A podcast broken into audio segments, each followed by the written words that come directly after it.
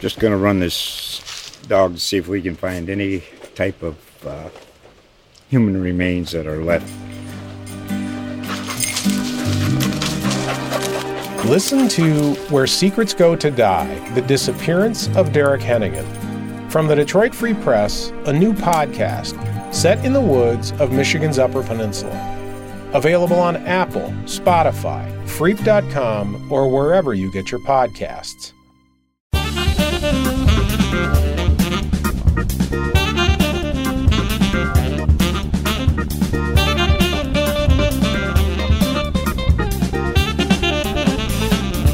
You all for joining us. I'm Brian Vernellis, Digital Director at the Holland Sentinel, and this is From the Newsroom, the weekly podcast presented by the Holland Sentinel staff. Today I'm joined by our political reporter, Arpan Lobo. Hello. Hey, Arpan. You had a busy evening uh, Monday night. You were at Brian Berghoff's. Berghoff's. Berghoff. yep. Not Berghoff. Berghoff. Uh, he officially announced his candidacy for District 2 seat, currently held by U.S. Representative Bill Huizenga. Talk about the evening. It was at Brew Merchant. It sounded uh, it sounded like it was quite an eventful evening. Yeah. So I the the event was slated to begin at six o'clock. I got there at five thirty. You know, thinking I'd be early, thinking I'd get uh, a good you know vantage point. Right. It was packed.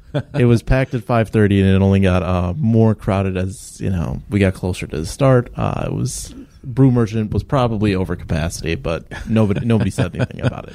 Uh, but no, I was I was at this event uh, where where Bryan Berghoef uh, officially announced his campaign. Uh, he's right now the lone Democratic challenger, the lone challenger period to Rep Huizenga, who has held the seat since 2011. Um, Berghoef kind of launched his campaign last night, and some of the things that I really took away from it uh, were that he he really wants to a uh, represent the what he called the under marginalized or the the marginalized and underrepresented individuals in uh, Ottawa in Ottawa County and the rest of the second district.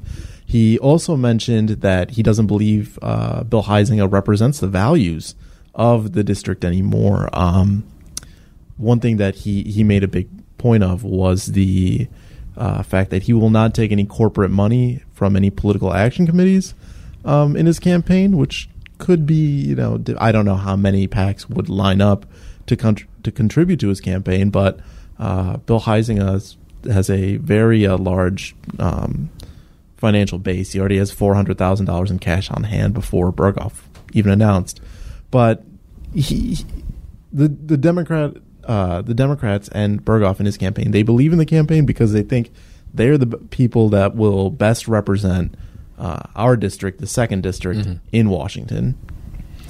Um, and you've talked with Bryan Berghoef before.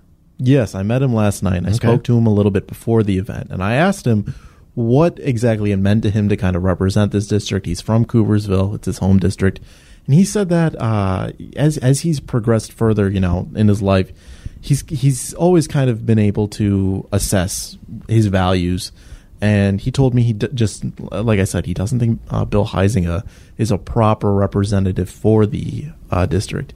He told uh, the audience last night that he voted Republican for most of his life. Really, but it wasn't until he was reading the Bible one night, and it is worth mentioning that uh, Berghoef is a uh, ordained pastor. He uh, is at Holland United Church of Christ and um, he said he was reading the Bible and he realized that what is being what is going on in Washington right now isn't the uh, righteous path that um, the country is taking. So he said that played a large role in his decision to run. For me, when I began to study the history of this nation, I began to understand some complexities in a new way. That it wasn't enough to say work harder to someone when there were entire systems and structures stacked against their success.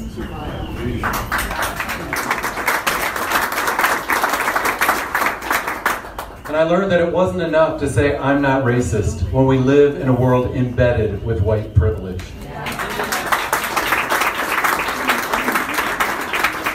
And I also learned that many of the policies and politicians that I had unquestionably supported were actually standing in opposition to so many of the biblical values that I had been taught. How could I love the stranger while supporting oppressive immigration policies? How could I love my enemy while supporting unprovoked military interventions? How could I help the poor while supporting policies that were designed to line the pockets of the wealthy while being harmful and oppressive to those most in need? and he plays um, a pretty large uh, part in the community involvement. Uh, he's active in a lot of community issues. I don't know if you want to speak about that. You know, I, uh, I, I, he, he's very involved at uh, the Holland United Church of Christ. He's he's been uh, throughout the uh, community before. He does a lot of events. Um, he's actually a published author as well. I learned that when I was doing my um, uh, pre pre reporting research on, on him. He's published a book. I believe it's called Pub Theology. It's about Okay. beer and uh, you know religion. So I, I, I hope to check it out because it seems pretty interesting. I, I think that's a fairly. I've heard of that class being taught uh, at, at colleges where they would take kids out, or uh, student parishes. They would take kids out and do like a you know a little Bible study at the local pub. So My Bible study was never like that. that's so I think I missed out. That sounds cool. Uh, he spoke about, and you brought it up as well, that he would be representing the marginalized and underrepresented. Did he discuss about, you know, who, eh, you know, somebody brought it up on our Facebook post, you know, who exactly does that aimed at? Um, you know, who does he have in mind that that's underrepresented and marginalized? He didn't uh, name a specific population, but he he alluded to um, in a lot of uh, and, uh, a lot of different situations. He uh, people uh, on the uh, the LGBTQ community. Um, he mentioned that you know people shouldn't be governed differently if they love differently. He mentioned people of different religions, different faiths. Uh, he said pe- people shouldn't be governed differently if they believe in uh, different um, religions or no religion at all. And coming from a, uh, he comes from a rel- religious background, obviously, with the, he's a Reverend uh, Bryan Berghoef. Um, I think it was important for him to kind of put that out there. He says, like, he said, uh, separation of church and state will be a major tenet of his Okay. uh, campaign and his tenure. Okay. And so I think that um, his campaign is being launched at a uh, on the basis of sort of uh, not not maybe morality, but I think that he believes that you know this is the perfect time and it's the right thing to do. And so even though I'd grown up learning about Jesus and the importance of believing in him, I somehow had missed what he was actually saying. And here's the truth. I do not see the values of Jesus reflected in our current political leadership.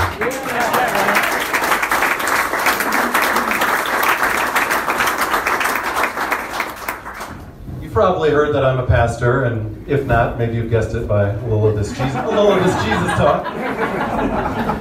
But why would a pastor run for office?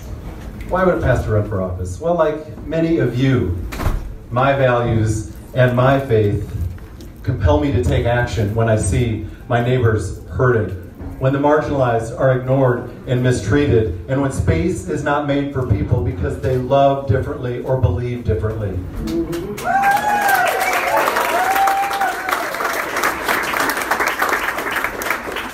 In fact, I've grown to love and respect people of other faith traditions as well as those who claim no faith. For the past 10 years, I've gathered with all kinds of people Baptists, Catholics, atheists, humanists, CRC and RCA people, Buddhists, Jews, Muslims, and I've met with them in settings just like this to sit down together and talk and look each other in the eye and see one another, not the other, but a fellow human being. and you mentioned he won't be accepting any campaign funds from uh, PACs. Does he kind of realize that kind of puts him behind the eight ball here against a, guy that's as established as Huizenga? Yeah, uh, Bill Huizenga is very established, uh, and the thing is, in a district like this, the second district is already set up at a uh, Republican lean. Right. So by not accepting uh, cor- corporate money, and it, it's worth mentioning that typically Democrats uh, in these ra- in these races, their corporate con- contributions are coming in a little bit less than uh, Bill Huizenga or or any Republican. Huizenga is ingrained with the business community Yeah. in in this Yeah. part of the state, so he's always going to have that base. It would have been interesting to see maybe who would have given uh, Berghoef's campaign any money, but it, it's tough to say what businesses would line up to do that. I think that uh, Berghoef understands the difficulty that this campaign will take. Yeah. it's it's uh, Huizenga has hasn't ever.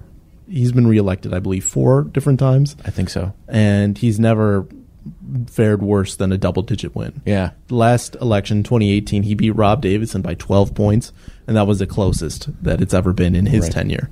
Um, this the way this district is set up, it's uh, there, there's an issue. There's a discussion about gerrymandering that we could have, Mm-hmm. but this district is less than others, but it's still set up in favorable Republican lean.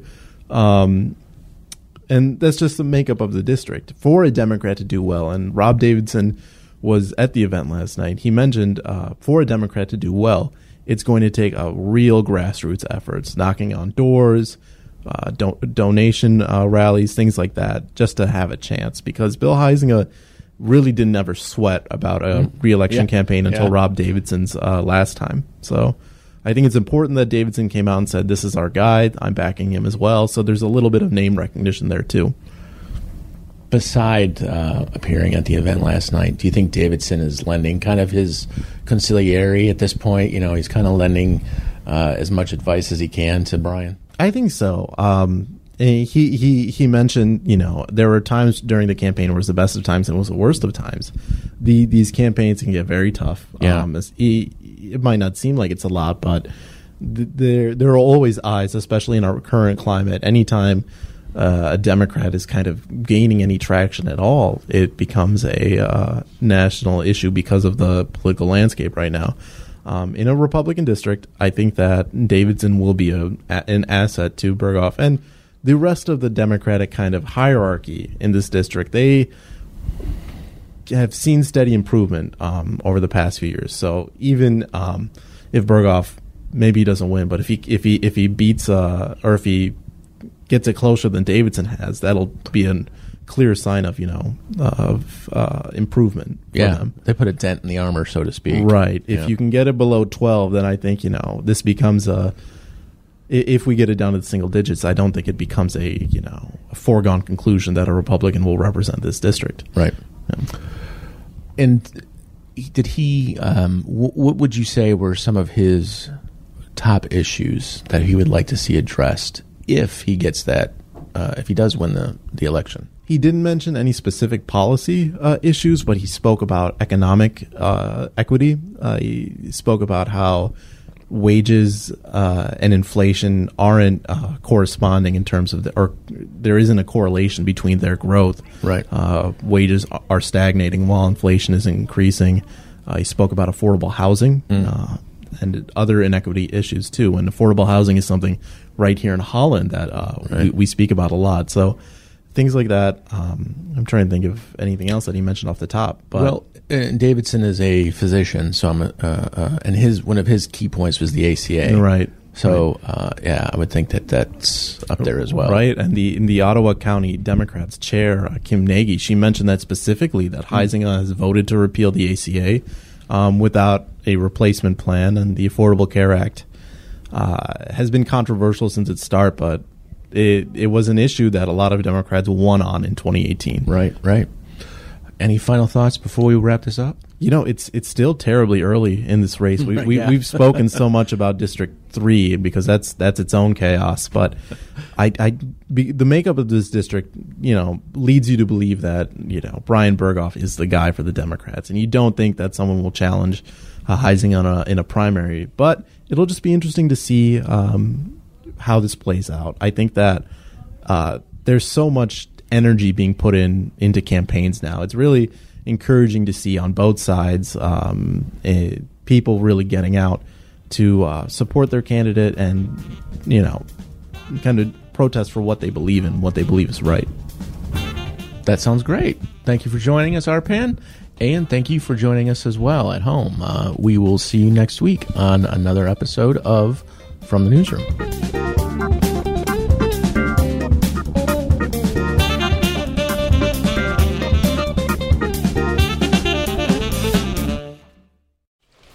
Just going to run this dog to see if we can find any type of uh, human remains that are left. Listen to Where Secrets Go to Die The Disappearance of Derek Hennigan. From the Detroit Free Press, a new podcast set in the woods of Michigan's Upper Peninsula. Available on Apple, Spotify, Freep.com, or wherever you get your podcasts.